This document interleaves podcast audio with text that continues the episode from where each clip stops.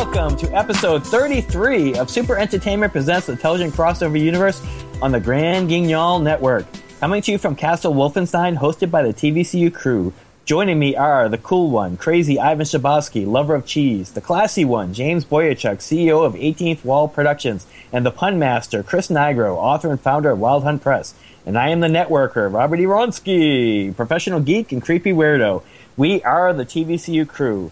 The TVCU crew are a team of crossovers who devote way too much of their time to connecting the dots through official crossovers and Easter eggs in order to demonstrate a shared fictional reality that we call the Intelligent Crossover Universe. And now for the shameless plugging segment. Uh, so, Chris, we will start with you. Uh, what do you have to shamelessly plug today? I think I could shamelessly plug something in the- in terms of the theme of today's uh, topic, which is yes, my website, the Godzilla Saga, that has been up a long time. I am in the process of updating it and revamping it, and I think it is going to be rad, if you pardon the pun. Nice. Um, you know, that has a timeline on it, right? It certainly does, and that too, I'm going to be revamping and updating. I, I until until you made me watch Destroy All Monsters, I did not realize that um, it took place in the futuristic year 1999 until I watched it again. Boy, I can't wait till 1999. What's that? I can't wait until that year comes. Yeah, yeah, it, it looked really cool. I plan to party like it's 1999 anyway, so it doesn't matter. Sorry. I- I- Is, is that all for your plugs That's all for my plugs. and your I'm now plugged up. Yes. Alright. Ivan, how about you? Do you have anything to plug, talk about, contemplate? Nah, not really. I thought your I'm- toilet I'm was just- plugged. Isn't that something to plug? Sorry. I thought his toilet was Nope. I'm I'm too cool to plug stuff. I'm a cool one, remember? Yeah, that's right. He's the cool one. He just posts pictures with all the cool celebrities. Lots and lots of pictures. Matter of fact, w- we were, we were, we were, mentioning. Um, I can't remember if we mentioned in the intro for last week or if we mentioned it off thing that um, there was some something we were wondering. Oh, um, if if you if you were a certain character secretly, and I said it would be on your timeline if if it, if if, if you were. It really would. So James, There are several characters I may be, but I guarantee they're on the timeline. yeah, right. Yes. So, my shameless plug this week is that just recently we opened our newest call for short stories and novellas, and we're looking for supernatural stories set in the 1920s. For and this is one of my favorite titles we've had so far: speakeasies and spiritualists. So, supernatural stories. So, we're looking for supernatural horror, supernatural adventure, supernatural mystery. We want you to really look into the supernatural culture of the 1920s, into the spiritualists, into Rose Mackenberg, into Houdini and his army of spookbusters. Look at the actual history and then build from there and expand it. We've had some great stories so far, and we are always excited to see more. And for my shameful plug, I just recently read Christopher Paul Carey's Hadon King of Opar, the latest full mm-hmm. novel in the Opar series, which was started by Philip Jose Farmer back in the 70s. And it's remarkable. He's there are a lot of new Tarzan novels coming out now, now that the character's finally public domain, and also now that the family has realized, hey, people kind of want to read more Tarzan. And Carey is, I think, the one author who most gets ERB's spirit and mm. what you should be doing with the character in the world. Because a lot of the other ones just feel like fan fiction in the worst way. Like they're not adding anything and they're not really understanding how the stories work or what the tone is. So he does a remarkable job of that, and I'll be honest, Carey's Opar novels are better than Farmer's. Wow. He- I really think that's the shocking thing. Let's have people get angry at me, but I prefer his to Farmer's. I think he has a much better grasp of what the Opar series and the ancient history mm-hmm. subgenre really needs to work. And it's also a lot more character focused with more action. So it has more Right. of everything with the world building. And I have to say, I'm impatient for the next one because the last sentence twist in this book is just shocking. And that is my plugs. Nice. All right. So, Um, Rob, what you yeah. got? I um, just have some announce. Well, one announcement and one plug. Um, a shameful plug. Uh, so first, um, I mentioned this last week, and uh, I just want to bring it up again. Um, we do a lot of crowdfunding, but um, this time around, it's our network who's doing a crowdfunder. Um, the studio gets very hot in the summer, which not only affects uh, the people in the studio, but it also affects the computers, the the equipment, and all that stuff, uh, which can overheat. Uh, so we're trying to get an air conditioner. Um, by the time this airs, it should already be up and running, and you should you'll be able to find it on trickortreatradio.com. You'll be able to tr- find it on intelligentcrossoveruniverse.com. Um, but we're just trying to raise money for an air conditioner, and there's going to be um, a lot of lot of rewards, um, which I heard about um, just before recording this, but um, I didn't write them down, so I'm not going to say say them and inaccurately say them. But I, but I will say that it involves a, a a lot of really fun stuff that you can do to participate in any of the shows on the Grand Guignol Network. Um, so I Even this one? even this one, they can, uh, for a certain amount of money, they can program our final segment and make us do anything for, for five minutes. we will be the puppets. Um, there's also um, a reward where um, there's a there will be a special episode where um, um, that will be an amalgamation of all the episodes. I mean, all the different shows on the network, um, and and it will be specially recorded just for certain people who who pledge a certain amount of money.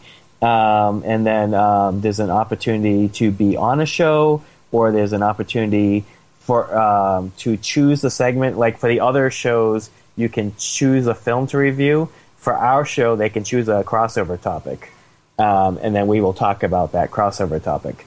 Um, so um, they really should give money because if the, because it's really good for us and it's really good for them. It's it's as uh, Michael Scott would say, win, win, win. Because they win, we win, Michael Scott wins. All right. Um, so, and the other other thing to uh, talk about, um, as we've been doing for the last few weeks, uh, we met a lot of cool people at Scaricon, and um, you know, and everybody who I took a card from, I said I would mention them on the show, but I, I didn't want to take up a whole show doing that, so I'm doing one in a, a week. Um, so this week I'm mentioning another podcast um, that I was on called The Dorkening, uh, which is a, a brilliant name for a, for a geek show. Um, and um, like I mentioned with the other show, I don't know which episode I was on or if I was just in a promo or what, uh, but there was a video segment to this one, uh, which um, is also on my Facebook. So you so you can scroll through my Facebook for that. Um, but they they are awesome, um, and they were also on a panel with us. Um, so um, uh, Leo Pond was on on on the panel with us, and uh, it's a great show. You should subscribe to it, download it, listen to it, rate it, all that stuff. Um, it's on it's on iTunes uh, because that's where I, I subscribe to it, um, and that's all for that. Uh, so stay tuned because after the commercial break, we'll be talking with our special guest Godzilla. I mean, we'll be talking about Godzilla. so we will be Yeah, he right would back. fit in the studio. yeah. But that would Well, we, we are in a new air a, we are in a castle. All right, so we'll be right back. All right, we're back. Uh, originally, we were going to talk about um, the Toho cinematic universe when we talked about other cinematic universes a few weeks ago, um, but we ran out of time. So now we're going to do a whole show for it. And uh, Chris is our our bi- biggest expert on on on Godzilla and the Kaiju and Toho cinematic universe. Uh, so we're going to turn it over to him to moderate, and then um, we're just going to interrupt him like constantly with puns. Go ahead, Chris. Hey, well, I guess um, tying this in shamefully on what I do on the Godzilla saga. Yes, um, I divide the various Toho universes that we've seen from Toho into a couple of timelines because we've had basically several different series. The uh, the first, well, actually, the first movie, Godzilla King of the Monsters from 1954. I, I refer Is that the one to with Matthew Broderick? That's the best one. Close. Oh, Actually, okay. Raymond Burr in the American version, but no American actor in the Japanese version. But you, you weren't Kara. And uh, You've thrown him off already. as I as I was saying, I consider Godzilla in the first movie to be Godzilla Prime because the events of that first movie, Godzilla's attack on Tokyo in 1954, I consider it a Nexus event because several other timelines introduced by Toho in the movies all had the first 20th century appearance of a kaiju going back to Godzilla's 1954 attack on Tokyo. With um, little variation in that event. And that encompasses the Showa series, which is the first timeline, that ran 13 movies. And actually, one, at least one Sentai TV series produced by Toho. I'll get into that a little more, though. And that, that seminal 1954 event also marked off the Heisei series, which was the second. Now, the third Godzilla series um, produced by Toho, the Millennium series, there were, I believe, one, two, three, four, five, six movies. Had to count to make sure, but there were five timelines, five separate timelines. But all of them tied back into 1954. And I think Rob almost had a question. What was that? Oh no, I was just going. Hmm. oh, okay. I thought maybe you sneezed or something. But anyway, um, so um, now as for the the upcoming Godzilla movie from Japan, Godzilla Resurgence, which will be released in Japan next month, it is going to start a completely new continu- continuity where this version of the Kaiju King, as I call him, will be appearing in Japan in 2016 for the first time. So I refer to this as the the Shin Toho verse because the Japanese version is called Shin Godzilla. It has nothing to do with the fact that he has these really freaking big hips, which he does, but Shin is, I guess, their word for new. So this is part of the Toho Megaverse, but not the what I call the classic Toho multiverse, since it does not have that 1954 event. So this one is a legitimate reboot. it is. Uh, I'm not sure if, if it would be so if it's a reboot or a reimagining, but pretty much yes, a reboot since it is done by Toho. So I would include it part of that megaverse, but it's distinct from the multiverse that includes the Shoho or the the um the Showa Toho verse, excuse me, the Heisei Toho verse, and the five Millennium Toho verses. And um, if you want to include the Marc Cerasini novels, I believe they are also part of that multiverse, which I happen to call, and this is very original on my part, the Saraceni Tohoverse. But anyway, we're sticking to movies and TVs here primarily. And the interesting thing about the Showa series, which I would say kicks off with the first sequel, Godzilla Raids Again, in 1955. Back then, Toho produced a lot of kaiju films that were not directly related to Godzilla.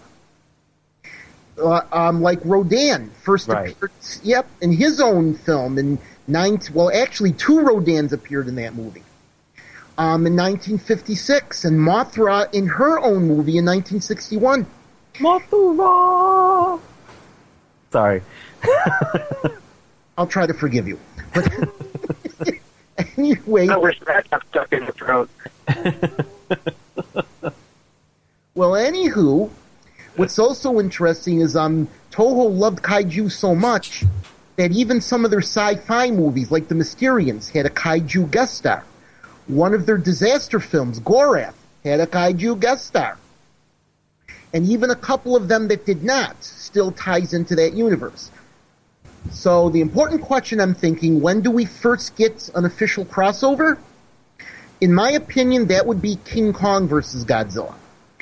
As that was not a crossover from within the Toho verse, hmm. but actually was the only time where Toho reached outside what they owned, their own universe, and brought in an American rival. And Universal at the time, as it does now, owned the King Kong property. So they that was the highest grossing Godzilla film in history from Toho, by the way, still. And it was interesting because, like I said, it was, I mean, it was a red tape nightmare for Toho. They wanted to do a series of solo Kong films.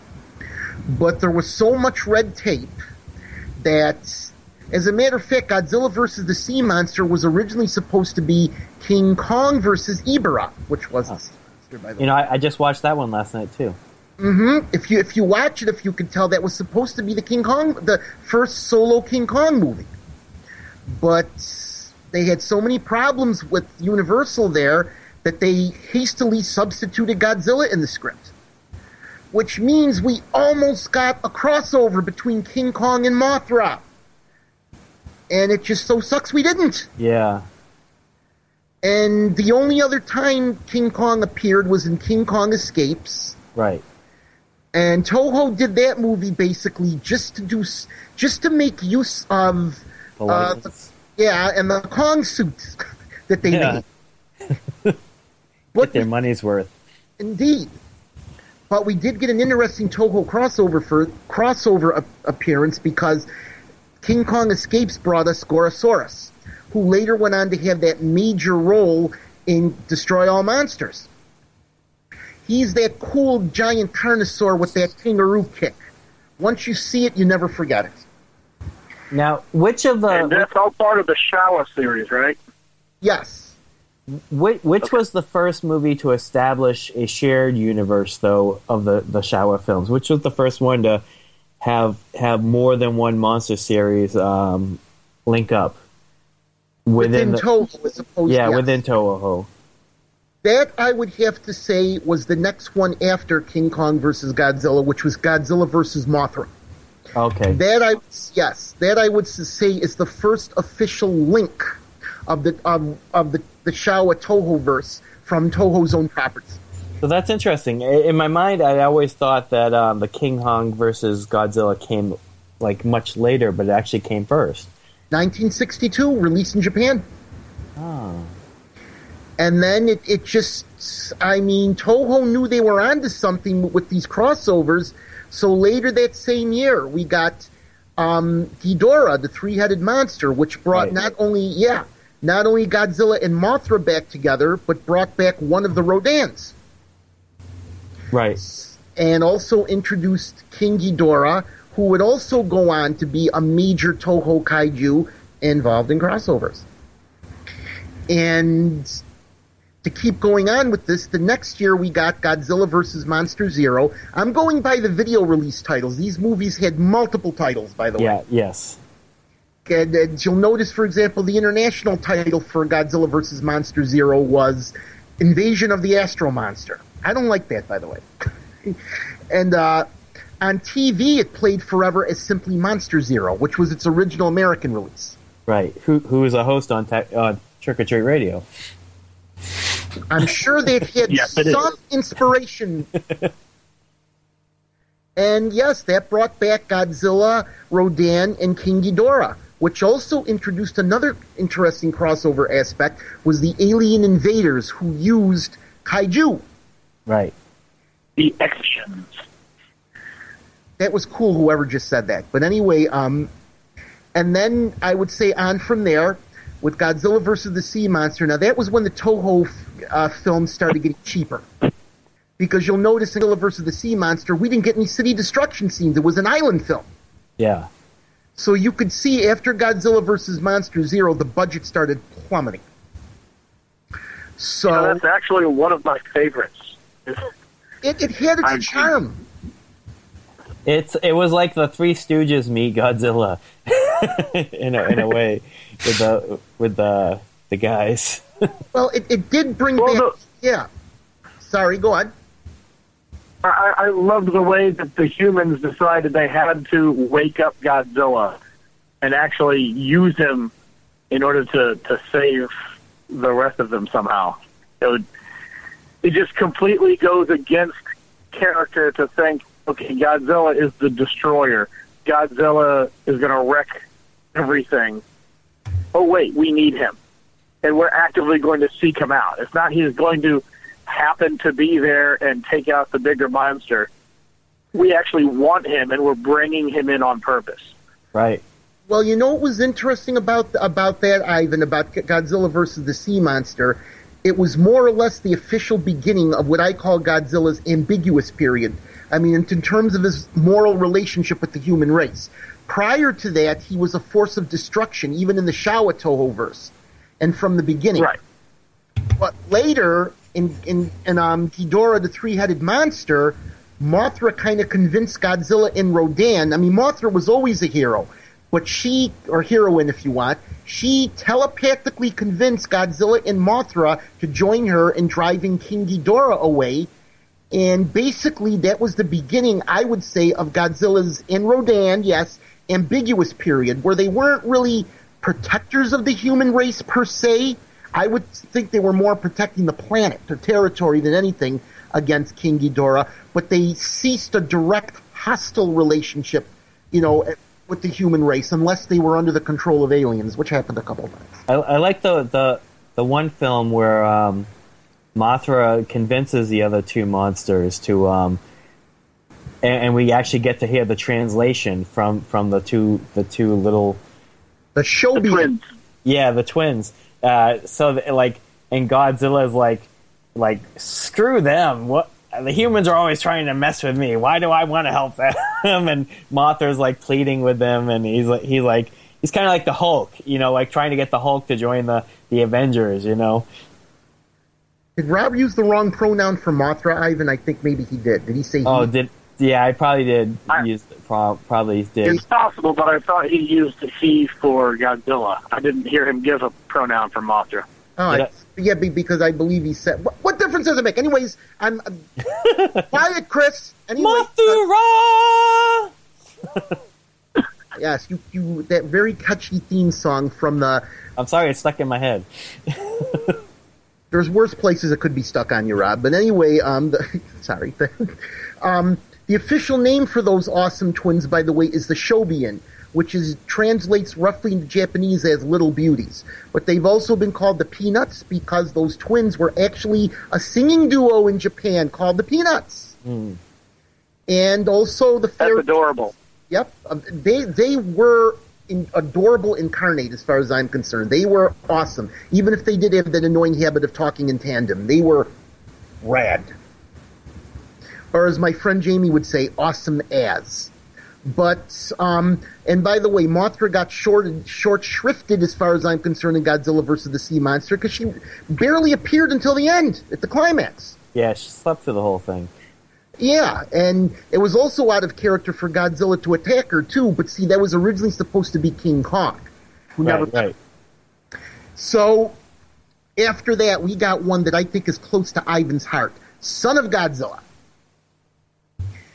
which really solidified Godzilla's yes ambiguous period. He became a surrogate dad to Now- whatever. Oh, go on.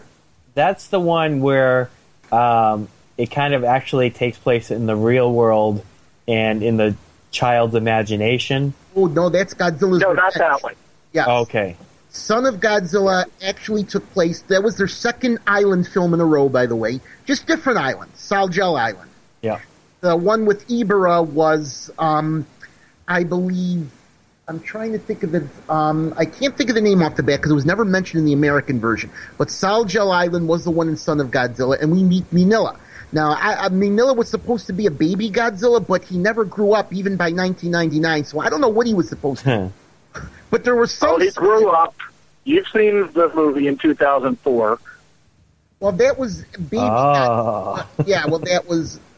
Oh, yeah, but see, okay, I, Ivan was making a kind of a joke there for those who are not familiar with the movie. He increased in size, which was kind of taken from Godzilla's Revenge.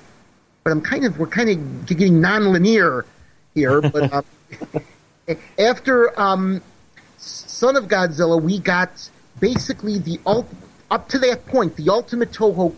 Um, uh, uh, the Showa Tohoverse crossover film, and in general, I would say major Toho crossover, Destroy All Monsters. And they brought in kaiju from several films that never that never appeared with Godzilla before that. Um, Anguirus did, by the way. First was Godzilla's first kaiju nemesis in Godzilla Raids Again. And for those who are curious, they brought in Manda, the sea serpent, from Atragon, which was a Toho adventure film that guest starred a kaiju. And also brought in Gorosaurus from King Kong Escapes. And also had cameo appearances from, uh, from Baragon from Frankenstein Conquers the World and Varan, who they never mentioned. We just saw him in a couple cameos flying Right. from his yep, Toho solo film in 19, um, 1957, Varan the Unbelievable. So speaking of linear, um, I mentioned earlier in, in the earlier segment that um, I, I noticed for the first time that this film took place in 1999. Um, so were all the previous films contemporary, and then all of a sudden they jumped 30 years into the future? All except that one. hmm So all the ones that follow were contemporary also. Um, yes, everyone that followed, I, I, in, in as, as far as my research conclusions go, they were they were contemporaneous. So does that mean that this one chronologically takes place after all the other ones? Yes, where Monster Island, yes, Monster Island, or as they called it in that film, Monster Monsterland. was established. Where basically, in the sh- it shows that by 1999, in the in the Showa Toho verse, a harmonious relationship was established between the human race and the monsters because they were confined to that island. Uh, Yeah, it, wa- until- it wasn't harmonious so much as they were trapped there. well, I, I, I, they were trapped there, but I, I guess the idea was they were happy. I guess. I yeah, mean, yeah, like they- a like a zoo. yes. until uh, well, they That's never. because the animals in the zoo are so happy. Right. Well, it was. It was. They never really did a Jurassic Park with them. There were just a couple of hidden scientific research labs. To my knowledge, though, yeah, it was never open to the public. Right, right. Yeah, it was more to keep them safe and keep Yeah. them away from hurting people. Yeah. Yeah. So I saw it more as a a, a conservation area for kaiju, basically, more, more than like, like a zoo, um, which Jurassic Park definitely was. But that is until that alien race, the Kilaaks, came around and freed Right. them and turned them. Oh, by the way, Rob, I thought I would segue and mention I love the sounds that those guns in um, Destroy All Monsters had. Remember when they had the shootout with those with those people controlled by the Kilaaks? Those guns. Yeah, yeah. I, just got to say that. And um, then it, it ended with that awesome battle between all the kaiju against uh, from Monster Island against King Ghidorah. That was a, un- unfortunately we didn't get to see Baragon and Varan join the fight because they only got cameos. If anyone is curious, because the suits were not done in time until like the last minute. Oh. In fact, Varan, they never got the suit done, so they, they just used the flying model left over from the Yep. original film. And without naming him. And in fact, the scene in Paris where Gorosaurus, you know, bursts side of the ground, And the script that was supposed to be Baragon. Baragon was the monster that burrowed, but the suit wasn't ready, so they had to replace him with Gorosaurus in that scene. I don't think too many people cared. I don't know, maybe got in the source system. Probably not. well, yeah, and so, so basically, he was returned to that. The monsters had that harmonious existence. You'll notice in the Toho Kaiju verse something that's mentioned in the articles on my website is that um the technology there was different. It was more advanced than in our own reality because obviously things were different. The weapons they had to develop to use against the kaiju and the periodic alien invasion incursions well, you know, obviously they would have more advanced technology, and you'll notice the nations in that world had great cooperation because they had to create the Earth Defense Force against the Mysterians.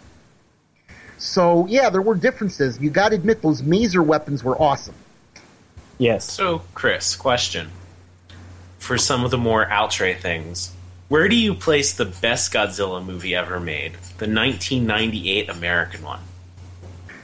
Oh, the, the the one oh the one with Raymond Burr. Okay, yes. That, I, okay, I personally, first of all, I should say, I consider the kaiju from Godzilla 1998, as we call it, to be an entirely different kaiju, thanks to Toho, who we who they just call Zilla. Zilla. Yes. Yes. Yes. If there's any universe I place it in, it's what I refer to as um, the Millennium 3 Toho verse.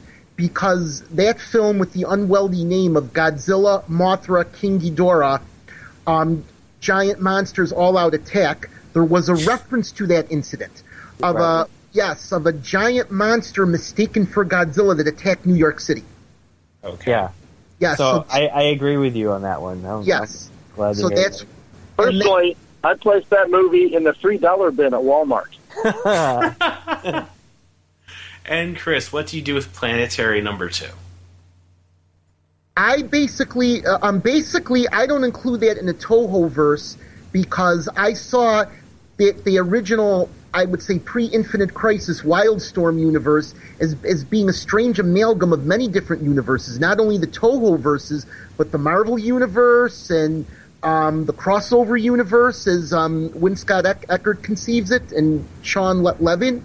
And so I didn't really see it as part of the Toho verse, but there were parallel elements from all these different universes. It was a mishmash universe, Okay. if that makes sense. And I should say for Zilla, Destroy All Monsters wasn't really, was eventually eclipsed, I should say, as the ultimate Toho crossover film. Godzilla Final Wars had more monsters, right. more kaiju. And it, that was in the Millennium 5 Toho verse. And we finally got to see the real Godzilla thrash Zilla. So so why why do they why do all those Millennium ones take place in separate timelines? Well, it was made very clear, with the exception of Godzilla against Mechagodzilla, the next one, Godzilla Tokyo SOS, was obviously a sequel. But the others were very clearly separate timelines. The premise of the Millennium um, series was to create different timelines that only had in common that 1954 Godzilla attack event, and and basically the first the first four were a test run to see if they could make a continuing series of movies from whichever they deemed was the best. And they chose number four. They chose number four. But those movies flopped, so they decided to make the final one, which, appropriate enough, Godzilla Final Wars, to occur in yet another universe because it was supposed to be standalone, a farewell to the series. Uh, Wasn't that one also set in the future? That was not contemporaneous, was it?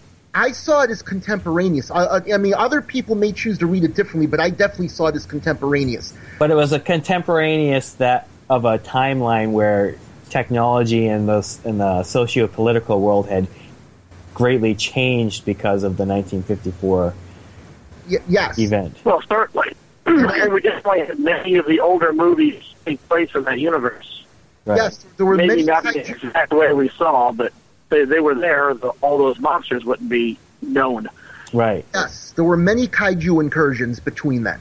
Though that that universe didn't see alien ra- I mean, the Exilians from Godzilla versus Monster Zero, they first appeared um, in 2004 in uh, in the the Millennium Five Tohoverse.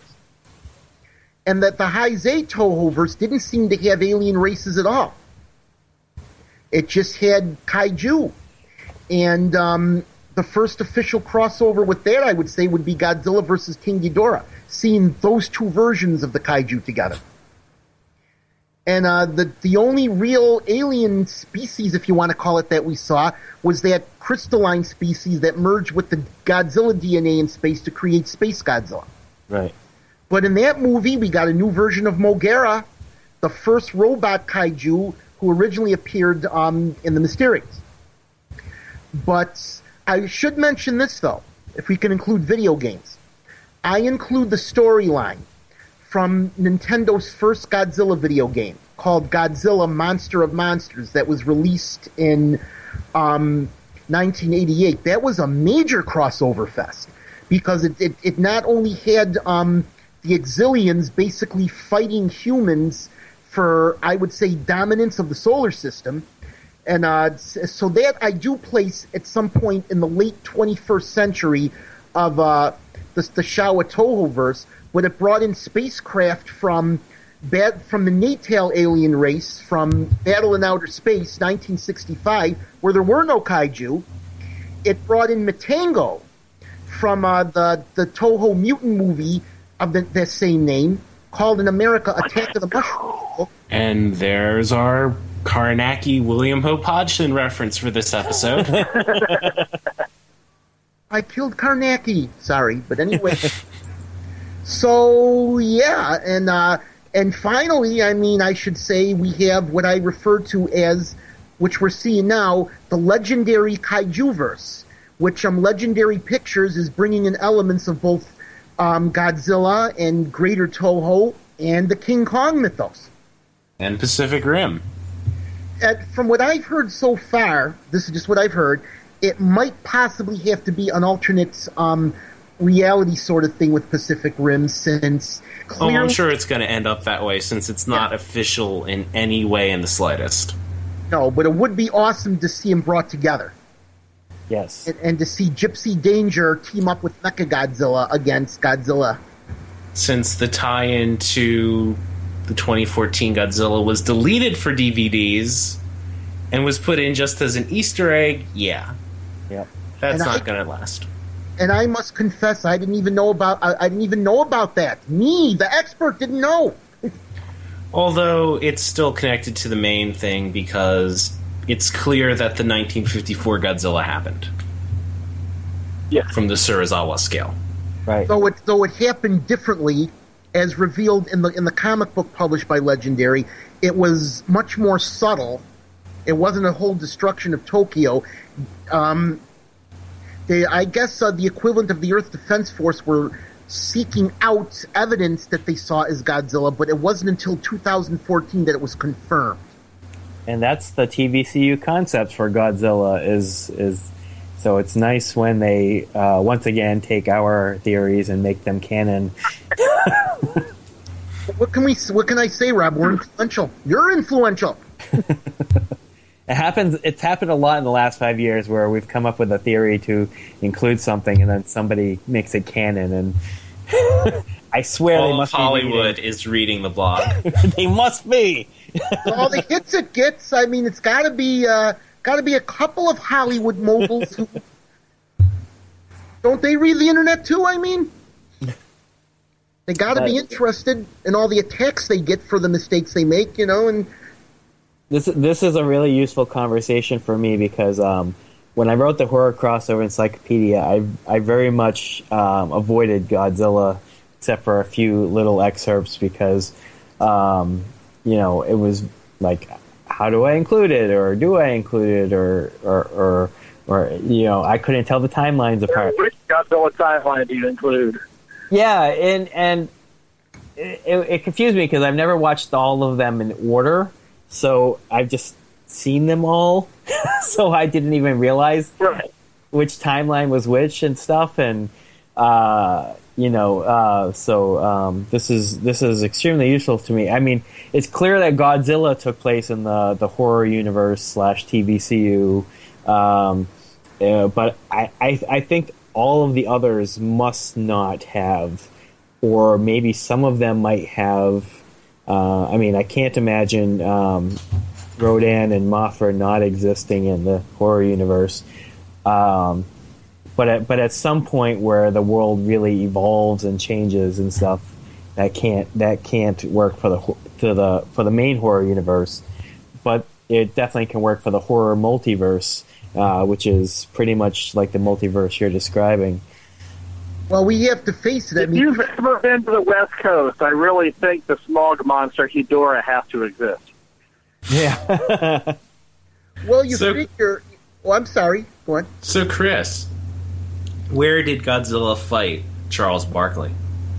I, s- uh, I, I spoke with Den Veldren about that and everything, and what I basically do, I mean, Char- that ver- that version of, of Charles Barkley will have an entry in my updated um, in my updated glossary for the Godzilla saga. Nice. Um, I believe basically that is a, a separate alternate reality where, where the commercial where, where the commercial timelines take place, like the ones that Dr. Pepper released um, alongside. yeah, where where Godzilla's love interest Newzilla appeared yeah. because those those two commercials were released in tandem with um, Godzilla 1985 because Do- Dr. Pepper, or I believe, doesn't Pepsi own Dr. Pepper? Yes. Yes, and I, I believe um, they helped sponsor the American release from New World Pictures.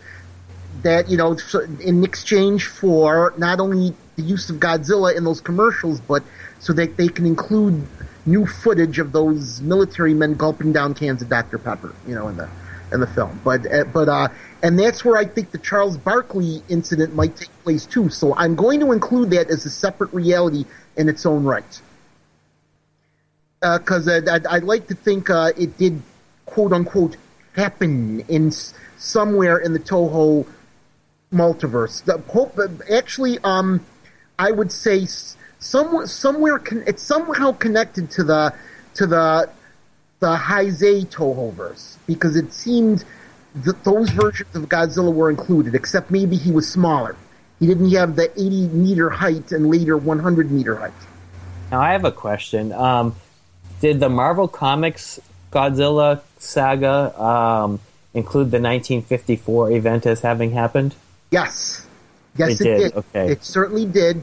Now, obviously, I don't include the mainstream Marvel universe in Right, the right. universe, but it was one of those, what I would say, quantum elements that somehow got incorporated into its historical framework. Okay. So that, that, that, that that's a that's a very um, ubiquitous Nexus incident that many universes, some of them even outside the Toho Megaverse proper, are included.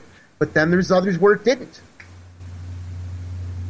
Well, even the movie Sky Captain and the World of Tomorrow had a, a cameo, even though it's set before 1954. Right. It, ha- it had the Godzilla thing taking place in like uh, 1939 ish. At the exact same time as King Kong, Yeah, yeah. and- except and- the and Venture's basically already the- sunk. Yeah, basically like the same week. And, And the Oh, same Sky day, Captain. or the week at least, that The Wizard of Oz came out in theaters. Yes. and let's not forget King Kong, the RKO version anyway, did he have a version, at least in the post-crisis DC universe.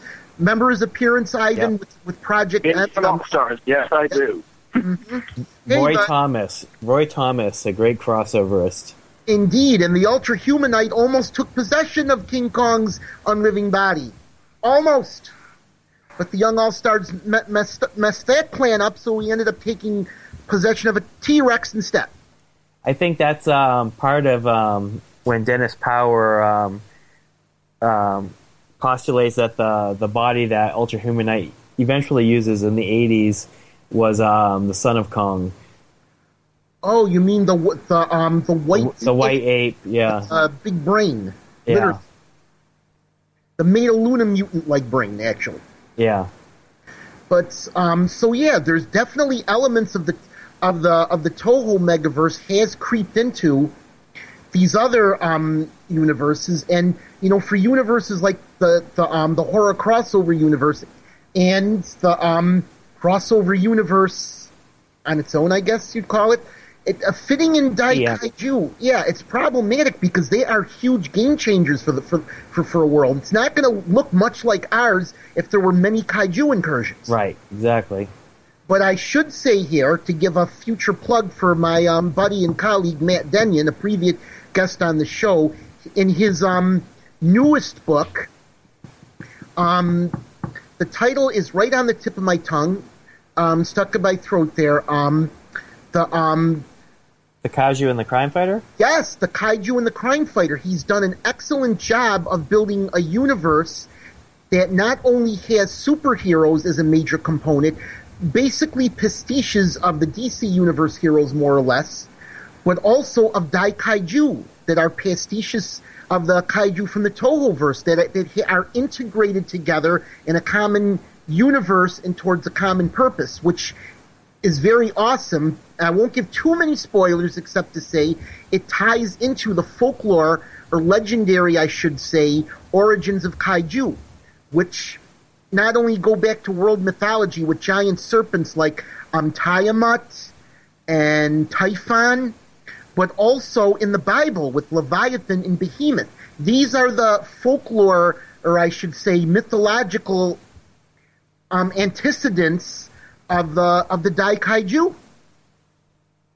It, it, yeah, if, if you read the descriptions, for example, of Leviathan in Behemoth in the Bible, you read those passages in the scriptures, you're getting a very good description, you know, using earlier lexicon, you know, ancient lexicon of the Daikaiju. And, and Matt, Matt Dennion's going to be back on our show in six weeks from now, um, and and uh, that will be episode 39, airing on September 6th. And if that seems really far away, just keep in mind that this episode is actually airing July 26th. It is right now, July 26th. So it'll be awesome to talk about. Yeah, how Madam ties that ties Kai Daikaiju in with um with superheroes and and basically yeah, yeah basically that the um his novella asks because there are other short stories included that with the book about kaiju is what would happen if Batman had to hold off Godzilla if he attacked Gotham City, basically. And, and wasn't that actually a proposal back in the 60s? It was indeed. Yeah. It's almost yeah, we almost got a crossover between the um, Adam West version of Godzilla and and really now Adam yes. West version of Godzilla. Oh yes, the Adam West version of Godzilla would be awesome indeed. And versus the Bruce Campbell version of Batman, I guess. I don't know. Well, it was one of those projects that really should have happened. Yeah. And it's depressing that it didn't, just like the Tarzan Mighty Joe Young crossover didn't happen. and, and, it would have been, and you know, that uh, Toho's planned rematch of King Kong and Godzilla for the Heisei series didn't happen. That's also unfortunate because Turner Network, which then owned King Kong, asked for an exorbitant uh, licensing fee for uh, King Kong, and Toho said, "Forget it. We'll replace it on the schedule with Godzilla versus Space Godzilla." I, I, th- I think Godzilla versus the Sea Monster would have worked better with King Kong. Well, certainly because Godzilla's behavior was much like King. That was supposed right. to be King Kong, basically. They just that, really, that movie yeah. makes more sense when when you now that you've told me that, I, am picturing it, it, it, with King Kong, and it would have made more sense. Uh, that's how the script was written. With, with Godzilla's, you know, it was just, was just a replacement. They just added a couple scenes where he uses his atomic breath, right. you know, to use it. but um, otherwise, that was supposed to be King Kong.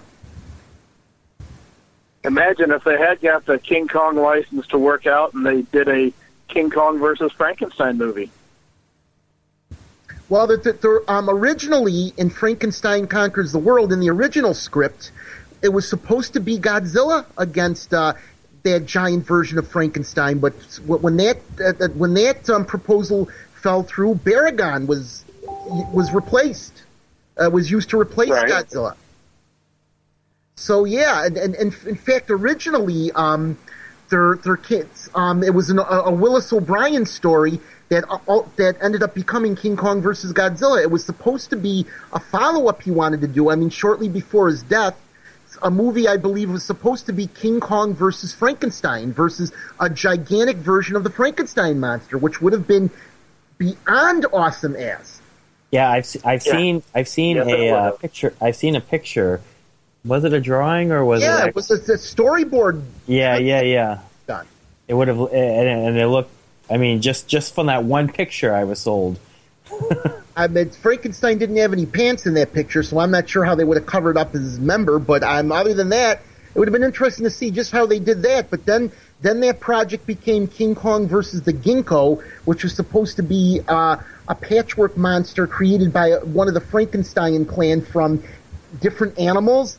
And when they when O'Brien died, they handed over that project to Toho, who said, yeah, let's put Godzilla in there, which we got to admit was was still a fantastic idea. Right. And that was Godzilla, only Godzilla's third appearance. Godzilla versus the Geico. Ginko. Oh, okay, I thought it was going to sell him insurance. I don't. I don't want to think of, of a giant gecko lizard now that he was. You're fighting. right, like telling him how to save money in 15 minutes.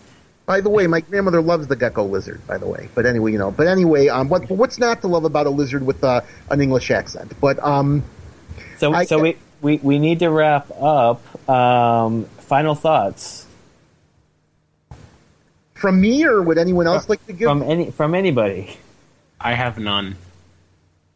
Well, I would just think that all timelines out there, all the fictional timelines, if they don't acknowledge Godzilla, it still happens somewhere back there, and, and you know people cover it up. There is the Call of Cthulhu source book, Secrets of Japan, that covers the idea that in the world of Call of Cthulhu role playing, there was a Godzilla in not named Godzilla, but there was still a Godzilla kaiju, and it did damage a few cities, but everybody works really hard to cover it up because this kaiju is Japan's best defense against the large threats that the Cthulhu mythos poses. and that can segue into my final. Oh, I'm sorry. I mean to cut you off. No, ahead. Okay, that could segue into my final thought, which is another plug. And Ivan's aware of this, by the way, that on the Monster site, I uh, wrote an article called um, Dude, What Happened to the Kaiju? Where I hmm. basically try to explain a way to integrate God, at least Godzilla, Rodan, and Mothra into the crossover universe without disrupting the framework that Win created. And it pretty much correlated with what Ivan just said. I encourage anyone who's curious about it to go to the Monster site and read it. I, I will do that because because that's that's been my problem with the horror universe. Because there are plenty of references to say that those creatures at least existed and some of those events happened, but it's it's it's still going to be the same world that Detective Munch lives in. So And then there's the Mothra religion. Don't forget that. Real religion. Ivan, verify that. Tell him I'm not making this up. He's not making that up. do they get together and go Mothra? I, I, you're, If they don't, they're clearly missing an opportunity. I mean, I mean, okay, th- that was to me the best part of Godzilla versus the Sea Monster is they spent the whole two hours trying to wake him up by singing that over and over again. Ivan, I, caught, I caught him this time. He clearly used the wrong pronoun for Mothra this time. I probably did, but you know, I, I, Well, they I try to wake him up, and admittedly, when he said that, my thought was they tried to wake up Godzilla with the Mothra song. Yeah, no, I, They used electricity for that. but but I, I know, but I know. I, I often I often refer to animals as um, whatever pronoun I feel like. So. Um, I, if it doesn't matter to humans, I guess it kind of sort of doesn't matter, right? if they don't like it, Yeah, they'll post but about it on more of a goddess than an animal. I, I, I, that one. I, I am sure that social media is going to bombard me now with Mothra followers who are angry at me for not not accepting the proper gender identity. How about we Yeah. just accept it? I, Moth, we settle it this way. Mothra laid an egg without a mate, so Mothra is intersexed. How about that? so so what about Zilla, who uh, was Androgynous. was, yeah. fe- was female? Oh no, Zilla was intersexed all the way because Oh, okay. there was there was no mate required. That was, I mean, I think the Yeah. pronoun is Z. Z was totally androgynous. Okay, but Godzilla male. Godzilla is likened to worms in the way it was able to reproduce. Godzilla Actually, is the male. movie, they did that. Totally. even though in Spanish I'm taught that any any anything that ends with an A must be female. As for mentioning the Well, worms, I, oh sorry, Ivan. As for mentioning the worms, put an annelid on it. So let's move to the next subject. All right. Well, on right. that note, Thanks for getting that in. that is about all the time we've got for uh, this episode. And this was an awesome discussion particularly because I mean, as much as I love the Godzilla movies, the continuity of them has always screwed me up. Something about Japanese stuff, the anime does the same thing to me, screws screws with my head. Um, so this was, and as a continuity nut, um, this was very important to me, um, and I hope our listeners thought so too. Um, so we're gonna go to commercial, and when we come back, we're gonna say goodbye. We'll be right back. All right, that's about all the time we've got. Uh, that was a lot of fun. Uh, thanks for every, everybody, especially Chris, our our kaiju expert. Join us next week when we will be joined again by author Micah S. Harris. Micah will be our first three-time guest, and we're excited to have him back to talk about the re-release of Becky Sharp. Before we end, I want to thank our sponsor, NCOM, and a special thanks to Tiny White and the Deadites for our show's theme music, Leaf on a Stream. Thanks to all who listened. Remember to subscribe to and rate our show on iTunes. And as always, everything happens somewhere. Good night.